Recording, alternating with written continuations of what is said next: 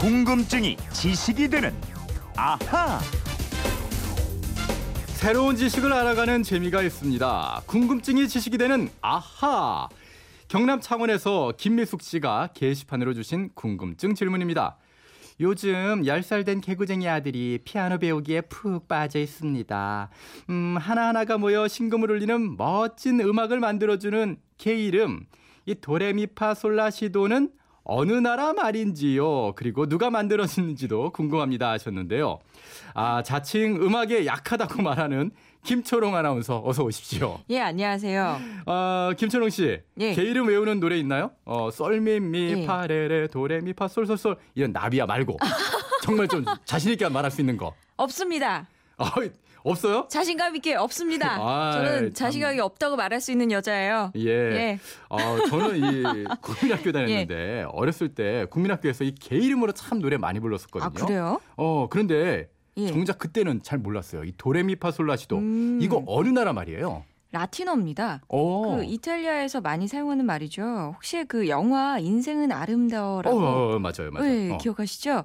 그 로베르트 베니니가 감독하고 주연을 맡아서 2차 대전을 배경으로 한 이탈리아 명작인데요. 예. 이 영화에서 주인공이 사는 소도시가 아레초라는 도시예요.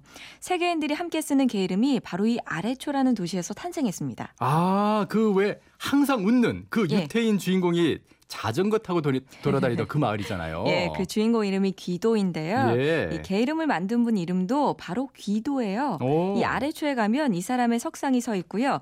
베니니 감독이 혹시 개 이름을 만든 사람의 이름을 따서 주인공 이름으로 귀도를 삼았는지도 모르겠습니다. 어, 그럴 수도 있겠네요. 그렇다면은 이 개 이름 이거 언제 만들어진 거예요? 궁금하시죠? 자, 11세기 초로 가세요.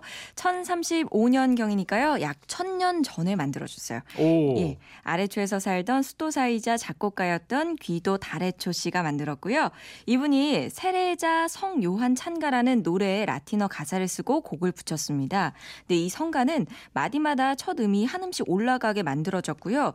해당 첫 음절의 가사를 따서 웃, 레미, 파솔라 이렇게 이어지는 여섯 개 육음의 계이름으로 만든 거예요. 어, 잠깐만요. 웃 레미 파솔라? 예. 이 도가 아니라 Ut이에요? 예, 도가 아니라 Ut이라고 했고요. 어. 시도 없었습니다. 어, 그러네요. 예, 웃, 레미, 파솔라 여섯 개만 썼고요.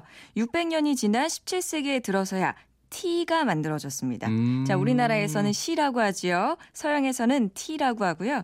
그리고 중간에 웃 대신에 도로 바꿔서 부르게 된 겁니다. 아, 그렇다면 이 웃 왜 도로 바뀐 거예요? 웃 발음하기 조금 어렵잖아요. 어. 웃 레미파솔라시 하는 것보다 도레미파솔라시 하는 게 훨씬 편하죠. 또 도가 도미누스에서 따온 도거든요. 이 도미누스라는 게 신, 주님을 나타내는 음. 뜻이거든요. 의미도 있어서 바꾼 거래요.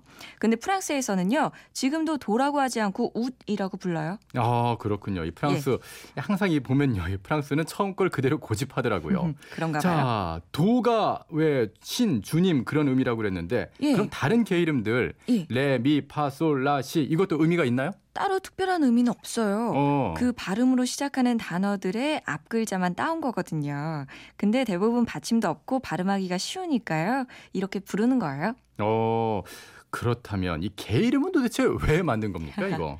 누구나 쉽게 성가를 부를 수 있게 하기 위해서 만든 거예요. 아. 이개 이름이 없던 당시에는 노래를 듣고 외워서 불렀거든요. 어. 근데 귀도가 성당에서 음악을 가르치다 보니까 많이 불편했던 거예요.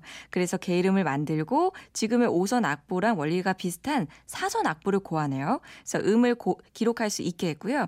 또 악보의 정확한 음 높이를 기록할 체계를 만들게 된 거죠. 참 보면요, 이 필요가 발명을 만드는 것 같아요. 예.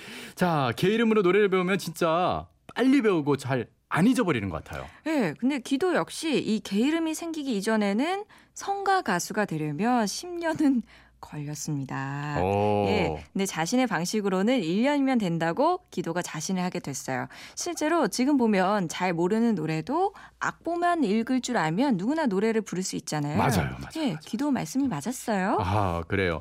이 개 이름으로 만든 귀도 다래초 이분한테 참 감사를 해야 될 것 같은데 김병진 씨가 게시판으로 이런 질문을 하셨네요. 예. 보통 음계는 도레미파솔라시 이렇게 되는데 왜 영어 알파벳으로는 A B C D E F G로 돼 예. 있냐? 왜 C D E F C D E F G A B C로 돼 있냐? 궁금해하셨어요. 아우 말하면서도 헷갈리는데요. 예, 예. 저도 이것 때문에 음악 시간에 참 고생했던 기억이 납니다. 예. 자, 자세히 알아보죠. 19세기까지 각 나라마다 여러 가지 음높이 표기법들이 있었거든요. 음. 갈수록 국제 교류가 활발해지면서 이 음악을 나타내는 기준도 통일할 필요성이 생기게 된 겁니다. 오. 그래서 19세기부터 회의를 해오기 시작해요. 그래서 1939년 런던에서 열린 국제회의에서 1초에 440Hz의 진동수를 가진 음을 국제 표준음 A로 정하자고 했습니다. 이 음이 바로 라음에 해당하는 음이고요. 이때부터 라가 A 이렇게 세계 표준으로 되었습니다. 어, 그래서 라 다음에 C가 B가 되고 도가 예. C가 되고 이렇게 되는 거군요. 그렇죠. 그러니까 예전에는 도레미파솔라시도 이렇게 하지 않고 라시 도레미파솔 이 순서대로 A B C D E F G가 붙은 거예요. 예. 그래서 우리가 편하게 말하는 도레미파솔라시 이렇게 하면은 알파벳 순서가 바뀝니다. C D E F G A B 이게 국제 표준음이 됐는데요. 그러니까 도가 C가 된 거예요. 참 근데 이게 제 개인적인 생각인지 모르겠는데 예. 이개 이름이 도로 시작하니까 도를 A로 하면 참더 편하고 좋을 것 같은데 이거 음. 왜 라를 A라고 한 거야 도대체? 예. 자, 이거는 음악을 좀 아셔야 돼요. 오. 자, 노래에는 장조 노래와 단조 노래가 있습니다. 근데 장조는 좀 밝고 경쾌한 노래고요. 단조는 좀 어둡고 슬픈 노래예요. 예. 근데 장조 노래는 으뜸음이 돈데 단조 노래는 라가 으뜸음입니다. 그러니까 도로 끝나는 노래는 장조고 라로 끝나는 노래는 단조인데요. 영어 게으름은 이 단조를 기본으로 매겨진 거거든요. 그리고 인간이 가장 편하게 들을 수 있는 음악의 그 영역이 400에서 500Hz 음역이고요. 이 음역의 중앙음이 432Hz인데 여기서 가장 가까운 악기음이 440Hz인 라, A음이라서 그렇게 정한 거예요. 오 그렇군요. 제가 전에 들어보니까 이 피아노 조율사들도 조율할 때 이 라 A음을 기준으로 조율한다고 들었는데 맞나요? 예, 그게 표준음이라서 그런 건데요. 예. 피아노로 보시면 왼쪽부터 49번째 건반, 흰 건반과 그 검은 건반을 모두 순서대로 쳐서 오른쪽으로 쭉 가시다 보면 49번째 건반이 A음, 라음이고요. 피아노를 조율할 때 이 조율사는 440Hz 이 음만 알고 있으면 된다고 합니다. 이야 이건 누가 김초롱 아나운서 음악에 자신 없다 뭐 그런 얘기했어요. 제가- 와. 또 자신 없어도 할 예. 건 해야죠. 예. 예. 오늘 정말 이 김미숙 씨, 김병희 씨의 호기심 덕분에 개 이름에 대한 궁금증을 싹 풀었는데 이분들처럼 궁금한 게 있을 때는 어떻게 하면 될까요? 예, 그건 이렇습니다. 인터넷 게시판 활짝 열려 있고요. MBC 미니 또 휴대폰 문자 샵 8001번으로 문자 보내주십시오. 짧은 문자 50원, 긴 문자 100원의 이용료가 있고요. 여러분의 호기심, 궁금증 많이 함께해 주세요. 예, 많이 보내주십시오. 자, 김초롱 아나운서 내일은 어떤 궁금증 풀어주실 건가요? 어, 내일은요, 기름값이 주유사마다 좀 다 다르잖아요. 요즘 뭐 스마트폰 앱으로 뭐 내 근처 최저가 주유소를 알 수도 있던데요. 왜 이렇게 가격 차이가 나는지, 또 중동에 있는 원유가 어떤 과정을 거쳐서 내 차의 기름 탱크로 들어오게 되는 건지 그 유통 구조까지 파헤쳐 보겠습니다. 이야, 도움 되겠네요. 예. 궁금증이 지식이 되는 아하 김초롱 아나운서 고생 많으셨어요. 예, 고맙습니다.